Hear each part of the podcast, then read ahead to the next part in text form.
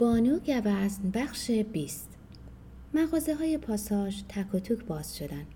جلوی در ورودی پاساژ هفسین بازداری و زشتی چیدن. پر از اکلیر و رنگ. هفسین آبی خونم خیلی قشنگ تره فرشاد و سارا هم کافه رو باز کردن. همیشه شب عید میرن مسافرت و سه روز بعد برمیگردن. کافه خلوته. به نظرم آدمایی که روزای اول عید کافه میان و سیگار می‌کشن خیلی تنها هستن. بوی تنهایی تو فضای پاساژ پخش شده. خوشحالم از اینکه شهره این روزا نیست. جسته گریخته به گوش سارا خوندم که عذرشو بخواد. می‌دونم سارا مهربونتر از اونه که ردش کنه. برای همین کمی هم از اماکن و دردسر برای کافه ترسوندمش. چشماش گرد شد ولی چیزی نگفت. کارگاه بدون نفیسه آرامش غریبی داره. هر کدوم از ما چهار نفر در فضایی که متعلق به خودمونه چون ماتمه زدیم و فکر می‌کنیم می‌تونیم روی خوش زندگی رو به سمت خودمون برگردونیم. امیرعلی ایده های جدیدی برای گالری داره. تماس ها و سفارش های من برای کارگاه رو که می‌بینه دیگه کارم رو مسخره نمی‌کنه. مشکلش فقط بیمه است که اونو دارم با ناهید حل می‌کنم. ناهید برای خودش شرکت خدمات نظافتی راه انداخته و برای اینکه اسم منو بین کارکنانش رد کنه مشکلی نداره خودم پول بیممو میدم تا دغدغه هزینه های بیمارستان رو هم نداشته باشم. تا وقتی برند افی رو به عنوان شرکت ثبت کنم. امیرعلی موافقه که فضای زیلینگ پلینگای گالری رو کمی عوض کنیم و دو تا قفسه کامل و فقط به سفالای افی اختصاص بدیم. پاهامو دراز کردم روی کاناپه و دارم مثلث و مربع پایه و زنجیر می‌زنم. سارا برام شیرسل آورده. قسمش میدم که نگران من نباشه و به کار خودش برسه. حتی نگاه کردن به چرخ سفالگری و کتری برقی و جعبه چایی که نفیسه پر از چایهای معطر و تعمدار کرده حالمو خوب می‌کنه. توی حیات خبری از گوز نیست. صبحم ندیدمش. این روزا زیاد غیب میشه. مثل پسرای چموش نوبالغ شده که یه دفعه تغییر می‌کنن. بیشتر از امیرعلی نگران گوزنم. برام مهم نیست که هر وقت میرم گالری دخترای جوون و لوس رو می‌بینم که دارن با علاقه به توضیح شاسی های نقاشی گوش میدن. مدتیه که امیرعلی دنبال نقاشی های تازه نیست و مدام همون قبلی ها و پرفروش ها رو سفارش میده. چند بار عکسم شاسی کرد ولی انتخاب عکساش بد بود. فرشاد رو کراس بهش گفته که از عکاسی هیچی نمی‌دونه و وارد این بازی نشه. به نظر من امیرعلی از نقاشی هم هیچی نمی‌دونه. ولی خودشو به زور چپونده توی فضای تابلوهای نقاشی و باورش شده متخصصه. گوز که نباشه ته دلم خالی میشه.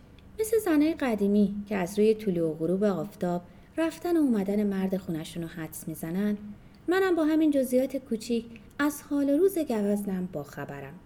وقتی زیاد توی تراس بمونه و تکون نخوره و دورها رو نگاه کنه یعنی باید نگرانش باشم که کاری دست خودشو من نده. وقتی زیاد پشت کاناپه میمونه خیالم راحته. اطرافم که به پلکه یعنی گرسنس و دلش نوازش می‌خواد. گوشه لباسا رو که میجوه یعنی داره قور می‌زنه. مثل زنای وظیفه شناس خودم رو مقید کردم به درک حال گوزن انگار شوهر بیقید و خلافکاری دارم که فقط سایه سرمه و همین کافیه. دوست دارم وقتی بچم به دنیا بیاد و بزرگ بشه پایین مشقاش رو امضا کنم بانو گوز مامان یاورپناه هم کلاسی کلاس چهارم دبستانم. خونه دار ولی خیلی زیبا و خوشبو بود. روز اول مهر لباسی همرنگ لباس فرم مدرسه ما پوشیده بود و دستگلی آورد مدرسه و به خانم مدیر داد. رژ لب بنفش و بوی شیرین عطرش به یادم مونده. وقتی شغل پدر مادر رو میپرسیدن دوستم مثل من مسترب نبود. بلند و با افتخار می‌گفت پدرم مهندس مامانم خانهدار. غلام رضا به من یاد داده بود که بگم شغل پدرم آزاده و مادرم خانهدار. ولی خودم می‌دونستم خونداری مادر من با مامان یاورپناه فرق داره. همیشه پایین نامه های مدرسه رو مامانش با خط قشنگی امضا می‌کرد با سپاس بانو یاورپناه فرشاد حالا صبح هم میاد کافه. انگار داره با خودش میجنگه که با بودن نفیسه کنار بیاد. شب عید پیام مفصلی براش نوشتم و اطمینان دادم که مشکلی پیش نمیاد و قرار نیست نفیسه سهمی در این کار داشته باشه. آخرشم چند تا استیکر برگ سبز فرستادم و نوشتم درختها صدات می‌زنن فرشاد. میرم توی حیات و تکیه میدم به دیوار. هوا که گرمتر بشه این حیات کوچیک رنگ و روی دیگری خواهد داشت. سیگاری روشن می‌کنم. یادم میره در ورودی کارگاه و قفل کنم. معلوم نیست فرشاد از کی واسطه و نگام می‌کنه. تاتا هنوز سیگار می‌کشی؟ می‌دونی چقدر بده برای خودت و بچه. سیگار کوفتم میشه و زیر پا خاموشش می‌کنم. برام دمنوش گلگاف زبون آورده با پودر لیمو امانی. می‌پرسه به فکر خودت هستی هستن؟ چشام پر از اشک میشه. در رو برام باز می‌کنه که برگردم توی کارگاه. سبد قلاب بافیمو جمع می‌کنه و کوسنای نرم رو زیر سرم مرتب می‌کنه. روی صندلی روبرون میشینه و میگه همه چی داره خوب پیش میره دختر. چی اینقدر اذیتت می‌کنه؟ به اشکام اجازه دادم که همینطوری برای خودشون راه بیفتن. هیچ گریه ای بدتر از گریه های بیدلیل نیست.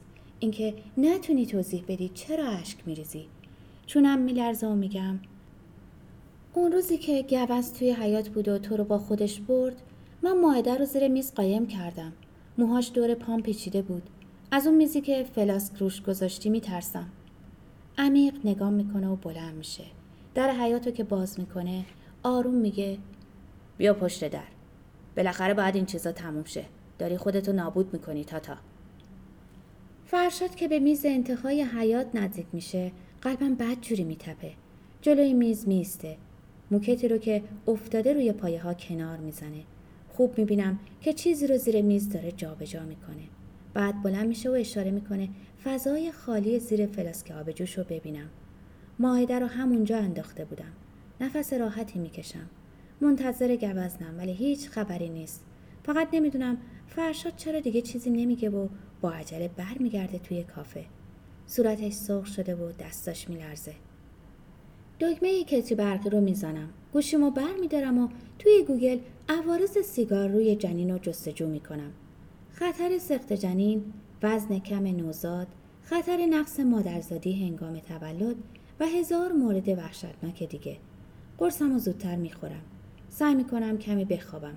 نبودن نفیسه این حسن داره که کارگاه برام شبیه خونه شده. هر وقت بخوام کار می‌کنم هر وقت خسته بشم پامو روی کاناپه دراز می‌کنم و میخوابم. امیرعلی می‌خواد برای نهار بره کافه. بیدارم می‌کنه و دستم می‌گیره. دیگه نمیگه برم خونه و استراحت کنم. اطراف رو نگاه می‌کنه و میگه نفیسه نباید زودتر بیاد یکم کار کنه. میخندم و میگم از فردا مریم میاد. نفیسه فعلا انگار گیر کرده بین خونواده و عید دیدنی. امیرعلی در رو برام باز می‌کنه و میگه بهتر. وقتی نیست انگار همه چیز بهتره.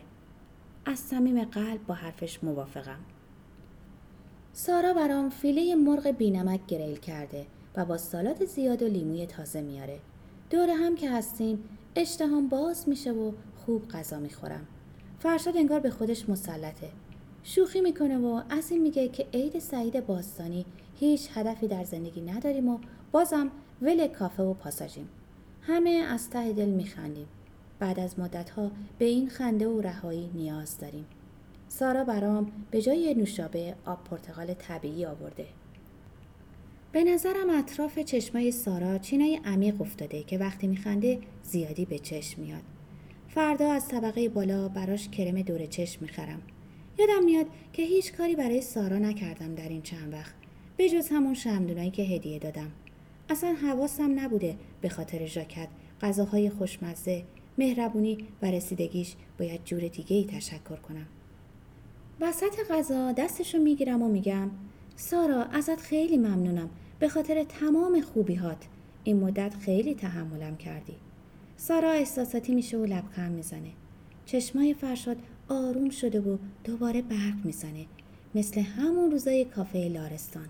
سارا با صدای دلنشینش میگه قربونت برم عزیزم. جوجه شما برای ما هم عزیزه.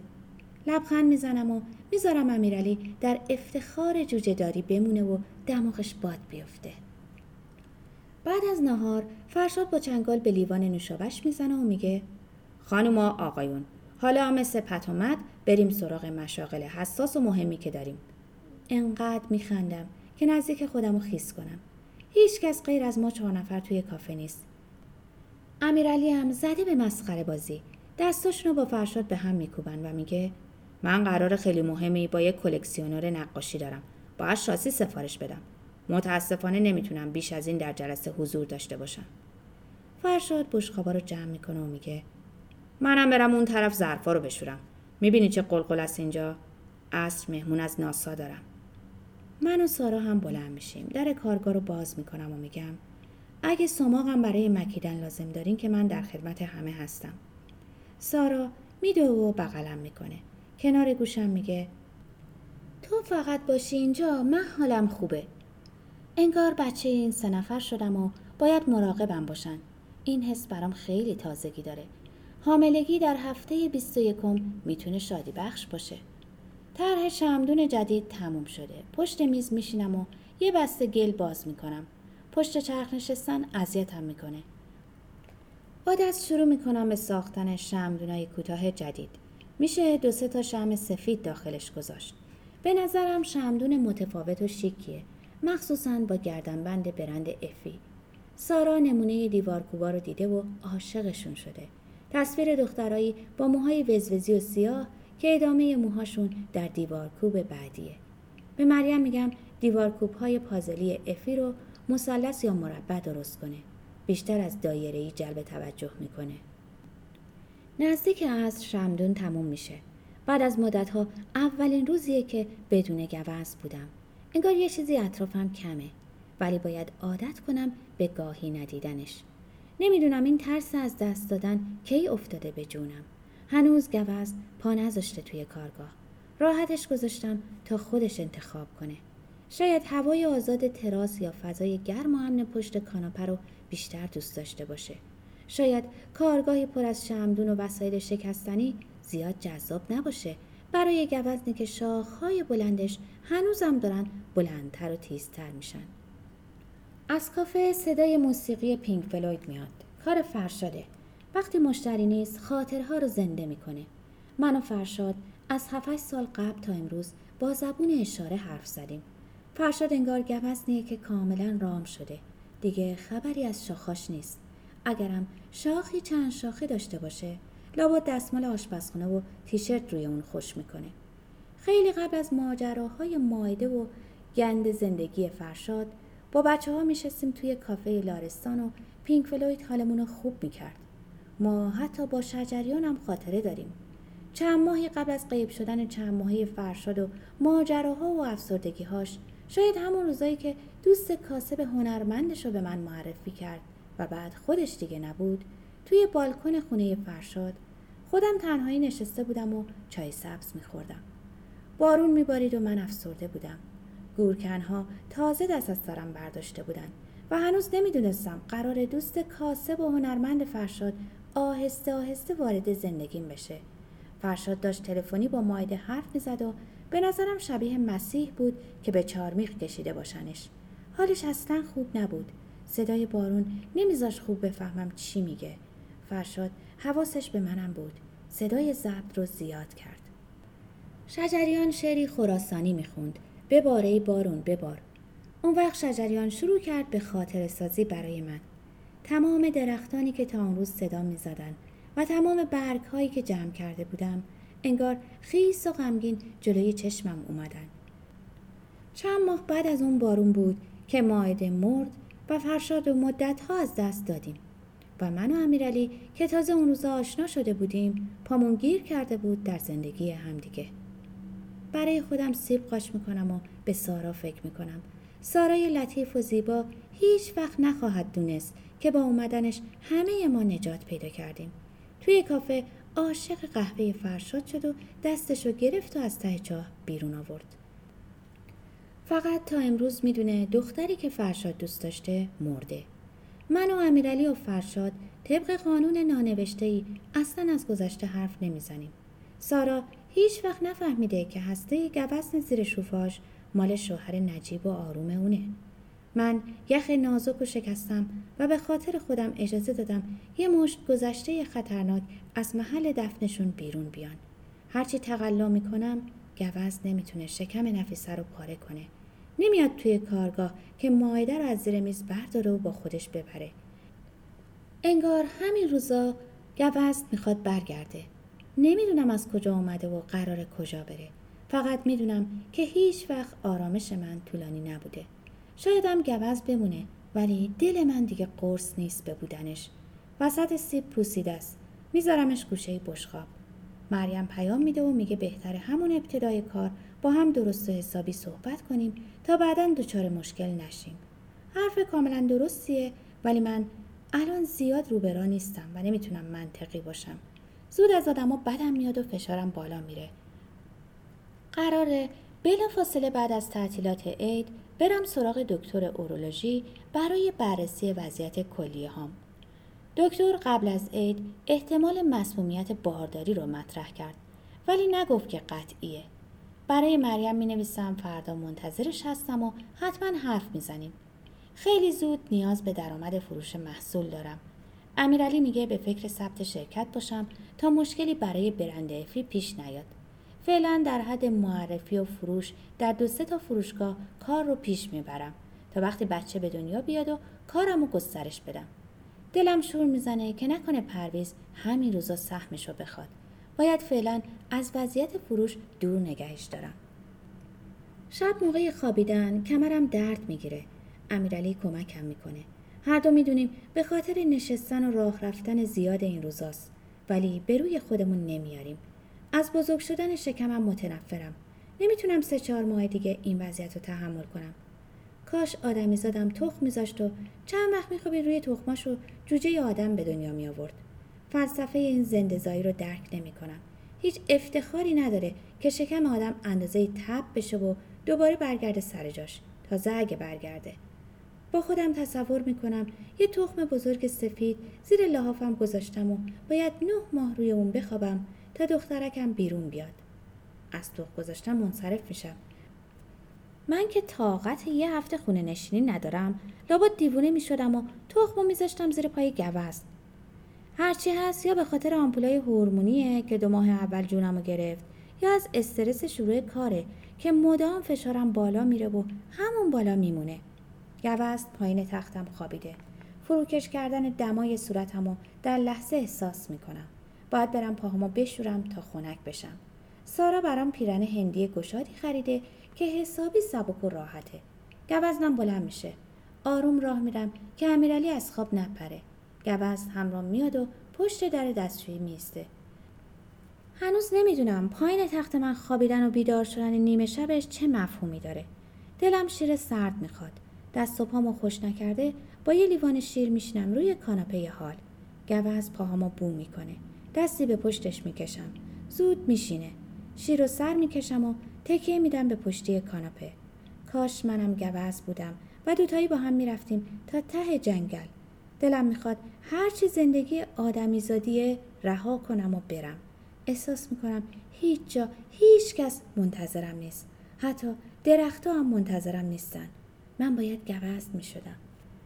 درخت شدنم اشتباه بوده. گوزن به زور سرش رو روی پاهام می‌ذاره. سرمو نزدیک می‌برم. انگار برگی بیفته در دهن گوز یه نفر نشسته درون گوز نری که سرش روی پای منه و مدام میگه تاهر جان 头黑的。